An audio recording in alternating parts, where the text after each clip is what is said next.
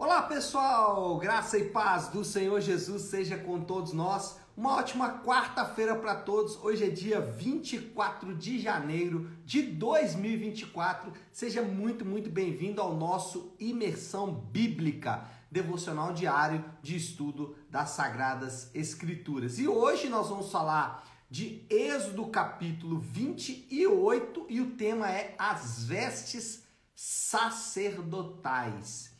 Eu quero ler o texto aqui, que vai dar base para a nossa conversa hoje, que é o texto do capítulo 28, versículo 1 e 2. É aqueles textos que é difícil da gente ter apenas um para resumir, mas eu acho que esse aqui vai resumir muito bem o que a gente tem aqui no capítulo 28, que diz assim.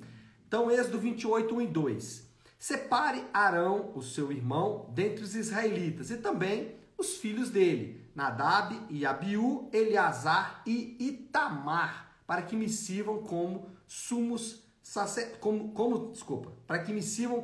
sacerdotes. Para Arão, o seu irmão, faça vestes sagradas que lhe confiram dignidade e honra. Para o seu irmão, faça vestes sagradas que lhe confiram dignidade e honra. E a pergunta que surge é: será que os sacerdotes eles devem ter roupas diferentes, roupas especiais? Por exemplo, né, no catolicismo a gente tem lá os padres e bispos e tudo mais que usam aquelas roupas todas desenhadas, todas cheias de parafernália. Será que o sacerdote precisa, por exemplo, né, no caso dos padres, de batina? Outras religiões também que os líderes ali têm que usar roupas especiais. Será que os crentes também precisam de roupas especiais? Bom, essa vai ser a pergunta que a gente vai tentar responder aqui hoje. Eu vou fazer uma espécie de panorama geral aqui do capítulo para a gente entender do que se trata, né? Imersão bíblica. E vamos imergir aqui, né? Vamos mergulhar nesse capítulo 28.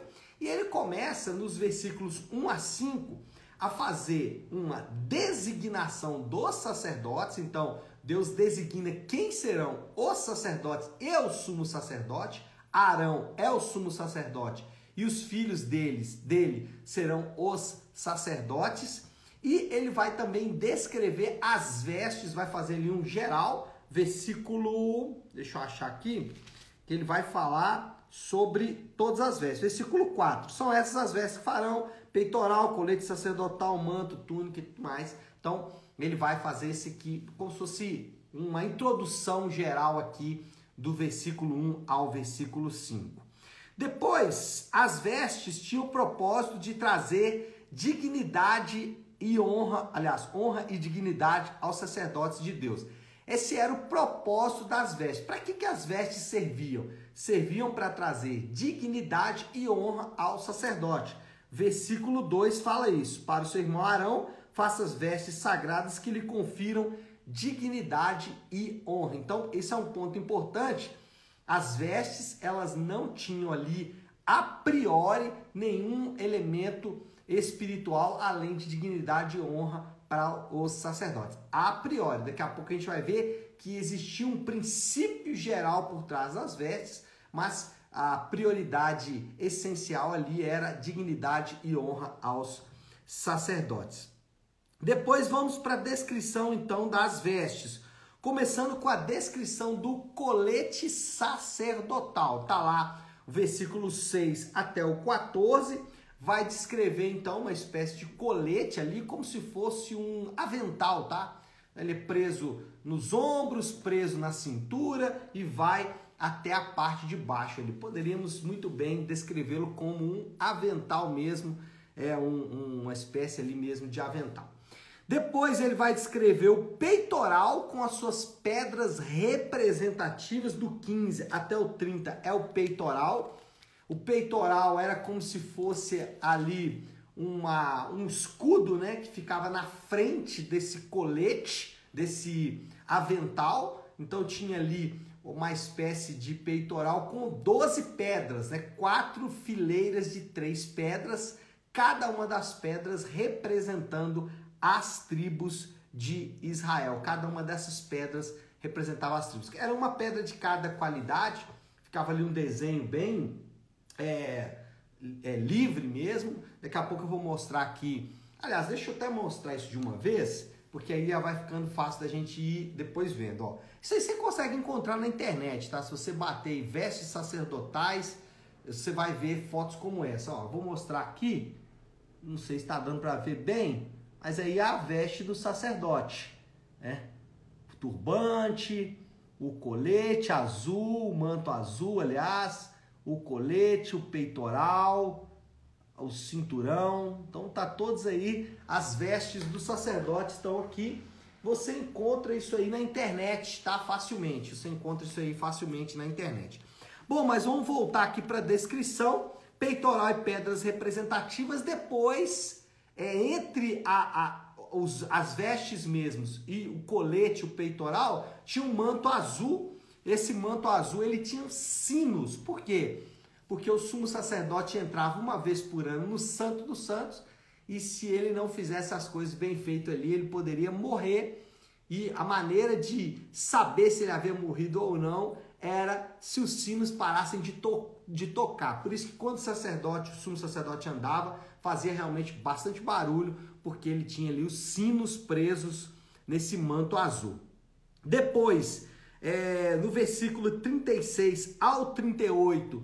vai descrever o diadema que ele carregava bem em cima ali da testa, uma espécie de, como se fosse mesmo um chapéu, né? Mas com uma inscrição, escrito consagrado ao Senhor. E o capítulo finaliza com demais itens da vestimenta e do sacerdote, e itens semelhantes para os...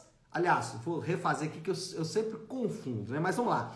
Demais itens para o sumo sacerdote e itens semelhantes para os sacerdotes, embora mais simples.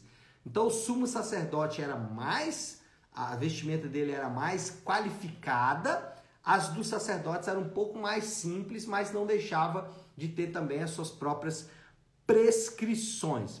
Bom, e o que isso fala pra gente hoje? Irmãos, o sumo sacerdote no Antigo Testamento reflete outro sumo sacerdote definitivo, que é o Senhor Jesus.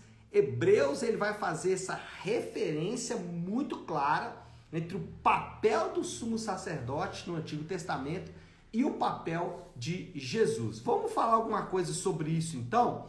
E a primeira coisa que a gente tem que falar aqui é que não existem outros referentes deste texto em outros pontos da Bíblia, exceto uma ou outra menção que eu vou até citar aqui. Nós temos pouca menção desse texto em outros lugares da Bíblia. Então, nesse caso, é aquilo que eu sempre falo: interpretação cuidadosa. Não podemos sair fazendo tipologia ao nosso bel prazer. Eu não posso dizer por conta própria que o colete com as pedras representa não sei o que, lá, lá, lá, lá, lá. Eu não posso fazer campanhas, por assim dizer, utilizando essas vestes como base. Por quê? Porque elas tinham um propósito definido que está aqui no texto. O texto está falando para que elas servem. Para que são essas vestes? Para trazer dignidade e honra ao sumo sacerdote. Só isso, nada mais do que isso, e a gente precisa então tomar esse cuidado na hora desta interpretação. Outra coisa é aquilo que eu sempre digo em relação à lei. Nós temos leis civis, ou seja, leis relacionadas ao Estado de Israel, nós temos leis cerimoniais e nós temos leis morais. Lembra que eu falei das leis morais do Antigo Testamento? Aliás, até falei das leis morais do Decálogo. Não matarás, não adulterarás, não roubarás, adorarás somente o Senhor teu Deus, não fará imagem de escultura, guardar o sábado, não usar o nome do Senhor em vão, não dar falso testemunho, não cobiçar. Tentando lembrar aqui todos os mandamentos, ok? Qual o ponto? Essas são leis morais. E nós temos também as leis cerimoniais. Leis civis, Estado de Israel, leis morais estão válidas e leis cerimoniais foram cumpridas em Jesus. Essas leis em relação às vestes são leis o quê? Cerimoniais. Ou seja, Jesus já cumpriu todas essas leis. Não precisamos de roupas. Eu já começo a responder a pergunta inicial. Será que o sacerdote precisa de roupa especial? Não. Ela já começa a responder aqui por quê? Porque as roupas estavam ligadas à lei cerimonial e a lei cerimonial foi cumprida plenamente em Jesus. Agora, para que essas roupas elas serviam? Essas roupas, e aqui está o propósito nuclear, né? O propósito essencial aqui, o texto diz, dignidade e honra, mas existia um propósito nuclear, um propósito fundamental, que é refletir a santidade de Deus. Aquela roupa branca cobria todo o corpo, com detalhes em ouro, com detalhes em azul, tudo isso aí refletia o quê? A santidade de Deus. E agora a gente passa então para uma aplicação um pouco mais espiritual aí destas vestes. Jesus, ele é descrito na Bíblia como sumo sacerdote, Hebreus 7:28 vai dizer isso. E os crentes, eles são descritos na Bíblia como sacerdotes. 1 Pedro 2,9. Por que eu estou dizendo isso aqui? Porque o representativo do sumo sacerdote é só Jesus. E o representativo do sacerdote é... Eu falei sumo sacerdote? Não lembro. Mas enfim, deixa eu até refazer aqui, porque eu te falo, eu sempre confundo. O representante do sumo sacerdote... ou o referente do sumo sacerdote é Jesus. E o referente do sacerdote apenas é ou são todos os crentes. Então você tem dois referentes aqui claros. Sumo sacerdote Jesus e todos os crentes é o sacerdote ou são os sacerdotes. Por que eu estou dizendo isso? Porque você não tem dentro do ensino da Bíblia um terceiro setor, que seriam aí os leigos. Isso foi criado pela estrutura católica romana, que tem Jesus como sumo sacerdote, tem os sacerdotes que são os bispos, os padres, os cardeais e tudo mais, e os leigos. Só que na Bíblia não tem essa divisão. Na Bíblia você tem o sumo sacerdote, que é Jesus, e os crentes, todos eles como sacerdotes agora. O sacerdote, ele é um representante de Deus e ele é um testemunha de Deus, aquele que apresenta Deus. É o papel de todos os crentes nos dias de hoje. E existe também uma relação espiritual, e essa relação é feita pela própria Bíblia, entre Arão e Jesus. Aqui é um ponto importante e esse é o ponto que é central e é o único tipo que eu posso fazer do sumo sacerdote. Lembra que eu falei que nós não temos muitos referentes em relação a essas vestes na Bíblia, mas em relação à função do sumo sacerdote, nós temos um referente claro, que é Jesus. E eu vou mostrar para vocês essa ligação entre dois textos. O primeiro é o texto de Êxodo 28, que é o capítulo que a gente está lendo, Versículo 38, olha o que diz. Se você tiver com a sua Bíblia aberta, acompanha. Êxodo 28, 38. Estará sobre a testa de Arão, está falando do diadema, né? Aquela espécie de chapéu ali. Estará sobre a testa de Arão. Assim, Arão, né?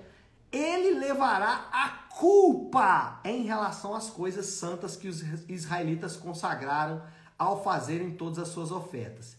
Estará sempre sobre a testa de Arão para que as ofertas sejam aceitas pelo Senhor. Então, Arão vai levar a culpa dos pecados dos israelitas e fazer Deus propício, ou seja, Deus aceitar as ofertas do povo de Israel. Função de Arão aqui, descrita pelo texto bíblico de Êxodo 28, 38. Agora, olha só o que Hebreus 9, 28 vai falar sobre Jesus. Hebreus 9, 28. Lembrando que Hebreus é basicamente o comentário de um autor do Novo Testamento em relação ao Antigo Testamento. Olha o que ele diz. Hebreus 9, 28. Assim também Cristo foi oferecido em sacrifício uma única vez para tirar os pecados de muitos. E aparecerá pela segunda vez, não para tirar o pecado, mas para trazer a salvação aos que o aguardam. Então, olha só, assim como Arão tinha dupla função, sumo sacerdote, que era trazer expiação, ou seja, tirar o pecado e tornar Deus favorável, assim também Jesus tinha o papel de trazer perdão e tornar Deus favorável aos crentes. E esse aqui é a grande mensagem de Êxodo 28, que é a expiação dos nossos pecados, o perdão completo e absoluto de todos os nossos pecados, do passado, do presente e do futuro. Jesus, o nosso sumo sacerdote, não deixa nenhuma mancha em nossa alma. Essa história aí de que temos uma mancha na alma, de que Deus perdoa os pecados até o batismo, depois você mesmo tem que purgar os seus pecados, inclusive indo para o purgatório, isso não encontra referente na Bíblia. A Bíblia diz que Jesus, ele nos purifica de todo o nosso pecado, ou seja, ele leva a nossa culpa. Isso é uma expressão teológica chamada expiação. Vem ali daquele personagem que a gente conhece bastante, que é o bode expiatório. Então, Arão tinha essa função de expiar os pecados, Jesus tem essa função de expiar os pecados. Mas não só isso, também de justificar, ou seja, de tornar Deus propício. Isso é importante. Ele não só leva o nosso pecado, ele traz de volta alguma coisa. Ele torna Deus o quê? Favorável. Ele nos torna aceitáveis diante de Deus. É o que nós chamamos de justificação. E a justificação dos crentes é feita pela fé, ou seja, nossa confiança em Cristo e em sua obra consumada no Calvário é suficiente para nos tornar plenamente justos diante de Deus e aceitáveis. Alguns ramos religiosos tentam ensinar que a nossa justificação ela é progressiva e que você vai com as suas obras conquistando a sua justificação. O catolicismo romano ensina isso, mas a Bíblia não ensina. A Bíblia ensina que em um ato revolucionário único, Deus perdoou os nossos pecados e nos tornou propício a Ele mesmo por meio da obra de Jesus Cristo consumada na cruz do Calvário. E eu preciso terminar, né, gente? É muito gostoso falar sobre esses dois assuntos e ver aqui como que a Bíblia faz esse referente entre o trabalho de Arão, sumo sacerdote, e Jesus. Moral da história, então, para a gente passar aqui para a conclusão, o sumo sacerdote prefigura a obra do último sumo sacerdote, Jesus, que é santo e ofereceu o sacrifício definitivo a Deus. Essa é a nossa conclusão e o desafio do Léo. Será que os sacerdotes precisam de roupas especiais? Eu perguntei isso lá no início. Será que nós precisamos de roupas especiais?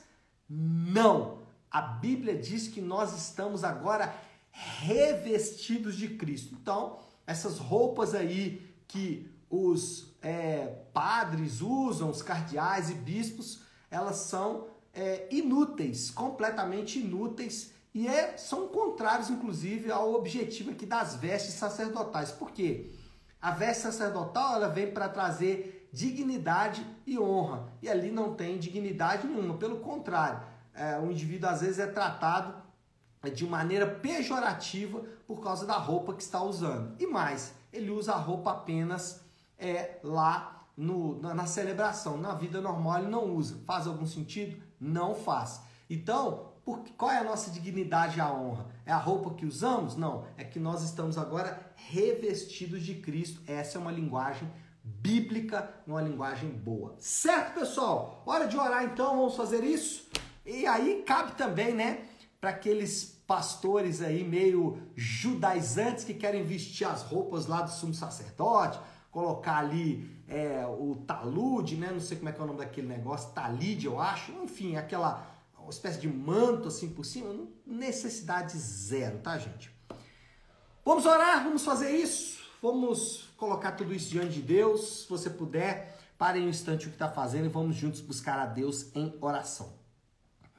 Querido Deus, Pai de amor e graça, que o Senhor possa realmente falar ao nosso coração por meio dessa palavra. Obrigado, Deus, porque essa palavra nos direciona e nos mostra, Senhor, coisas tão preciosas e ricas, como o teu sacrifício definitivo que nos trouxe perdão de pecados e justificação. Pai, obrigado por nos enviar o sumo sacerdote perfeito, teu filho amado, que morre em nosso lugar, tornando-se o nosso sacrifício. E mais, Senhor, atribuindo a nós mesmos a justiça que só ele tem. Obrigado, Pai, por tão grande bênção. Assim oramos em nome de Jesus. Amém. Amém, pessoal? Bom, então é isso. Nós vamos ficando por aqui. Que Deus te abençoe. Uma ótima, uma excelente quarta-feira para todos. Fiquem com Deus.